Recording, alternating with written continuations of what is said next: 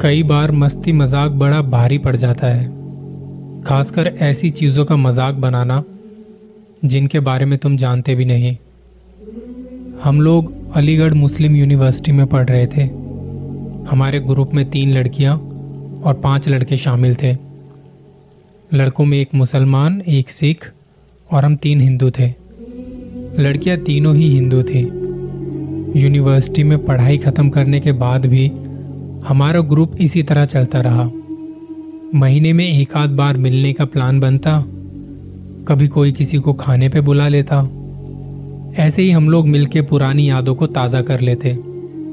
इसी तरह सर्दियों के मौसम में एक ठंडी शाम किसी एक दोस्त ने खाने पर बुलाया और वहाँ प्लान बनता है कुछ खतरनाक किया जाए।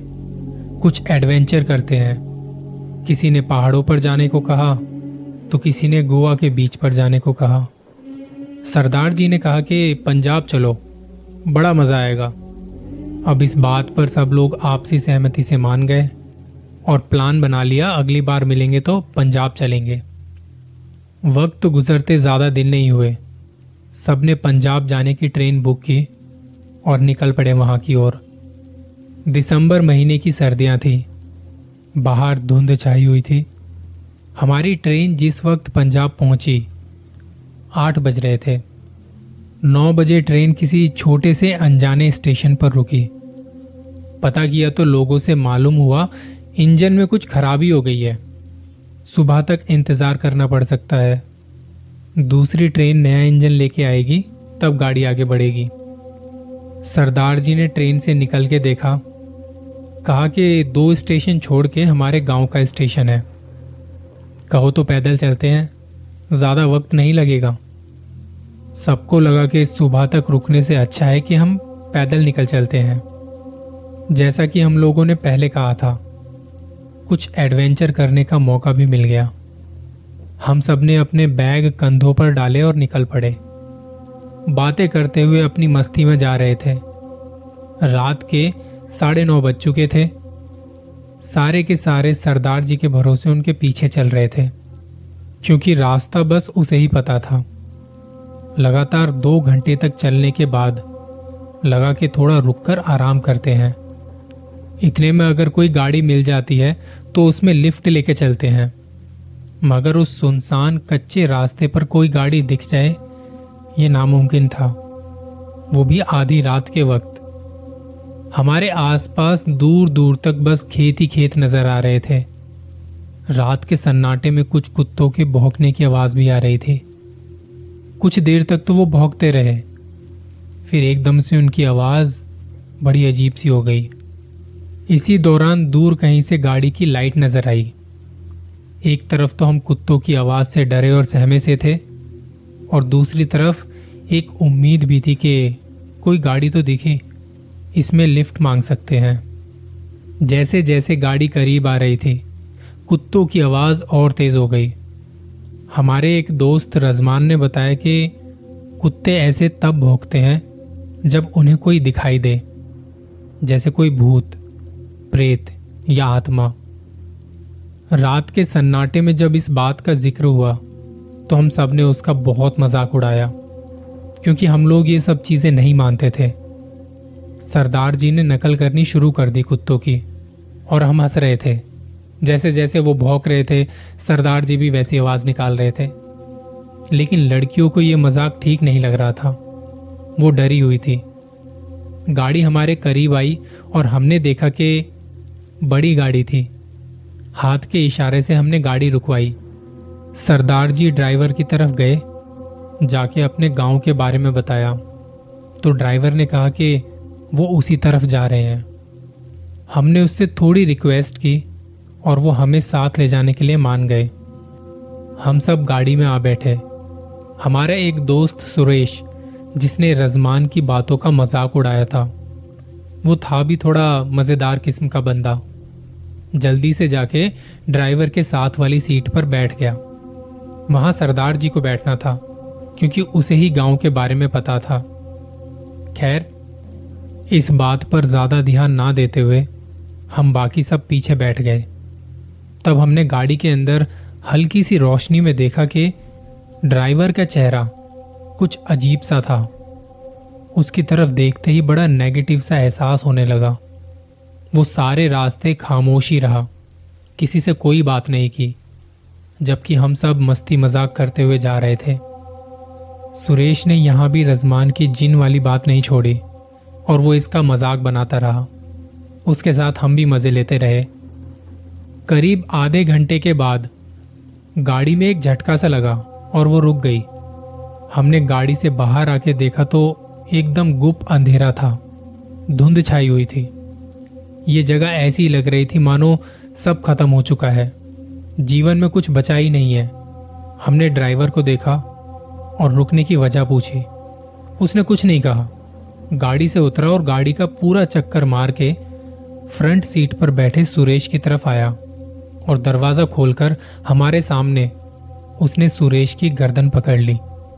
हम जैसे ही उसकी तरफ़ आगे बढ़े, ड्राइवर का चेहरा अपना आकार बदलने लगा। आँखें बड़ी बड़ी और लाल लाल हो गई।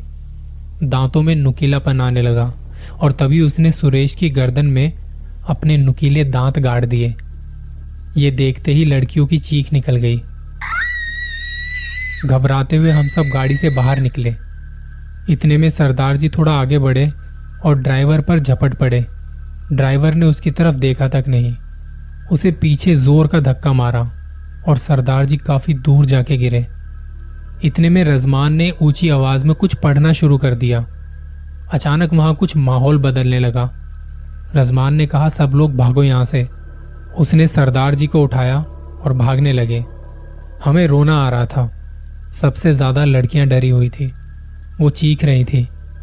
जैसे जैसे हम दूर जाते जा रहे थे, हमें नेगेटिविटी का एहसास कम होने लगा। पता नहीं कितनी देर और कब तक दौड़ने के बाद एक जगह गुरुद्वारा नज़र आया। सब भागते हुए गुरुद्वारे में पहुँचे। लड़कियाँ वहाँ जाते ही बेहोश हो गई। आँख खुली तो कुछ लोग हमारे आसपास खड़े थे। हमें जगा रहे थे।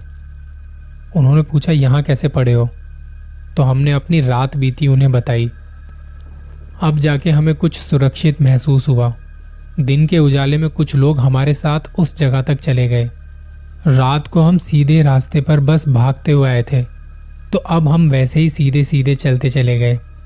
वहाँ पहुँच के देखा तो वो गाड़ी अभी भी वहाँ पे खड़ी थी।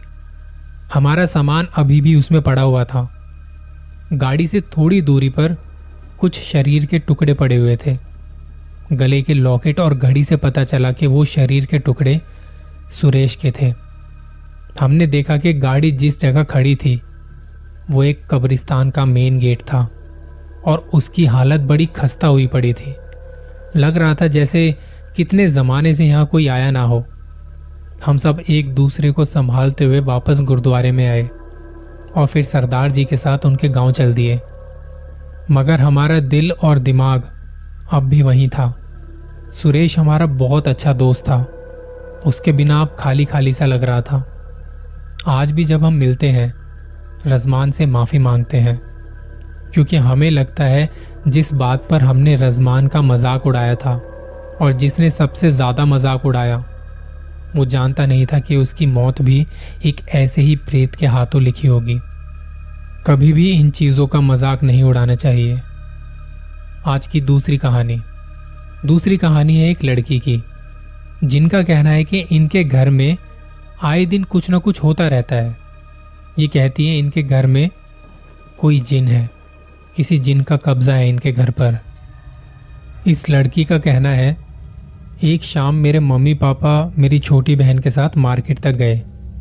वो मुझे भी ले जाना चाहते थे पर मैंने जिद की कि मुझे घर पर ही रुकना है। अगले दिन मेरा एग्ज़ाम था, मुझे पढ़ाई करनी थी। हालाँकि मैं कोई इतनी पढ़ाकू नहीं हूँ, पर उस दिन ना जाने क्या हुआ।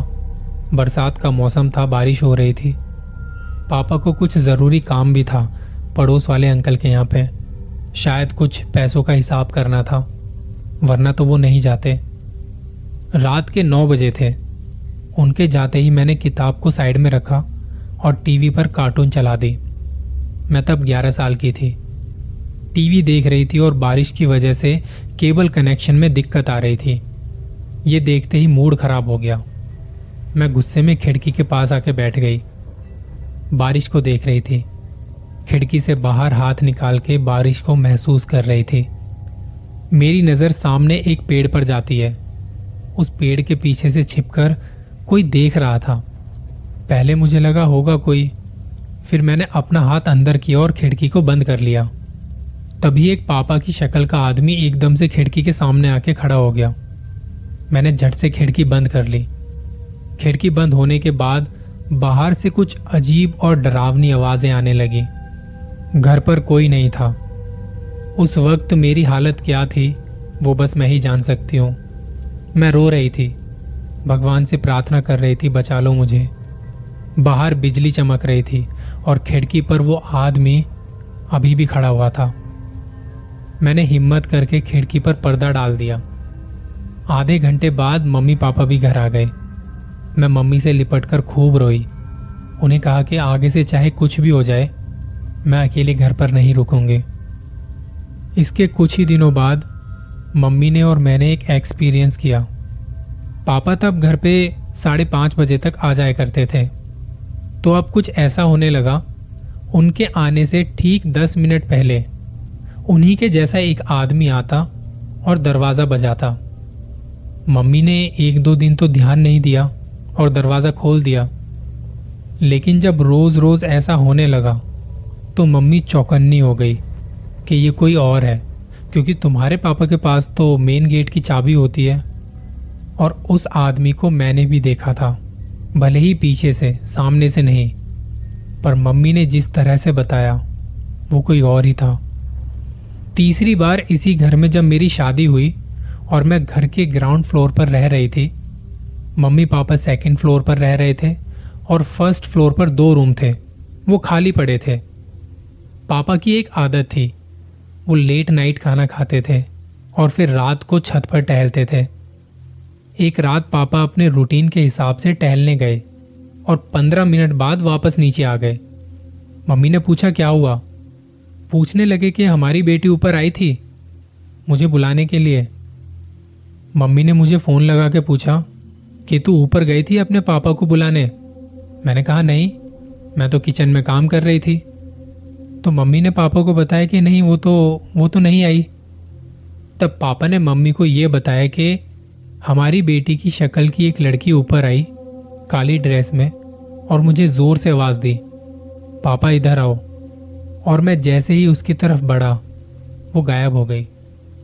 उस दिन के बाद से पापा कभी अकेले टहलने छत पर नहीं गए। चौथा हादसा तब हुआ जब मेरे पति किसी काम से बाहर गए हुए थे। आधी रात का वक्त था, शनिवार था और वो अपने दोस्तों के साथ थे। उस वक्त मैं बच्चों को सुलाकर बाहर लेट चुकी थी अपने पति के इंतज़ार में। उन दिनों हमारा सेकंड बेबी हुआ था। मुझे पता नहीं मैं कब कब में सो गई थी। और तभी मुझे लगा कि मेरे कान के पास कोई खुसर पुसर कर रहा है। मुझे गुदगुदी कर रहा है। अब मैं तो नींद में थी तो मुझे लगा कि मेरे पति आ गए हैं और मुझे तंग कर रहे हैं। तो मैं नींद में ही उन्हें बोलने लगी कि, प्लीज़ तंग ना करो, सोने दो, बहुत थक चुकी हूँ। जब ये हरकतें नहीं रुकी, तब मैं गुस्से में उठी। उस वक्त मैंने सामने अपने पति की शक्ल का एक आदमी देखा, जो मुझे देख के ज़ोर से चीखा और मैं उसे देखकर चीखी और तभी वो गायब हो गया। मैं थोड़ी देर तक कुछ सोच समझ भी नहीं पाई कि क्या हुआ। मैं काँप रही थी।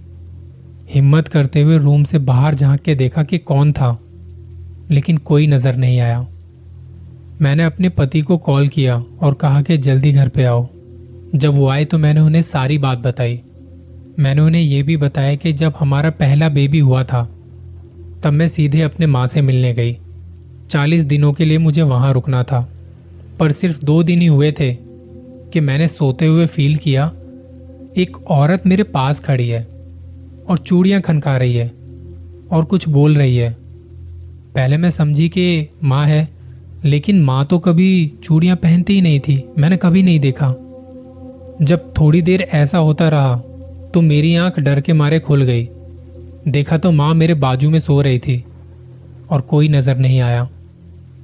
हमारे घर में कुछ ऐसा था कि क्या कहें, बहुत कोशिश की इस घर को बदलने की, बेचने की, पर हमेशा नाकामी ही हाथ लगी। और ऐसे ना जाने कितने ही वाकयात हैं इस घर के बारे में। आए दिन कुछ न कुछ होता रहता था। मम्मी पापा ने कुछ लोगों को घर दिखाया तो उन्होंने बताया कि घर में एक जिन है, जो रूप बदल के तुम्हारे सामने आता है। वो नुकसान नहीं पहुंचाना चाहता, शायद कुछ कहना चाहता है आपसे, इसलिए वो बार बार आपके सामने आ रहा है। कई बार चीज़ों को एक्सप्लेन करना बड़ा मुश्किल हो जाता है। आप बता नहीं पाते कि आपकी सिचुएशन क्या है, आपके हालात क्या हैं। अपना ख्याल रखिए जल्दी मिलूँगा किसी और कहानी के साथ।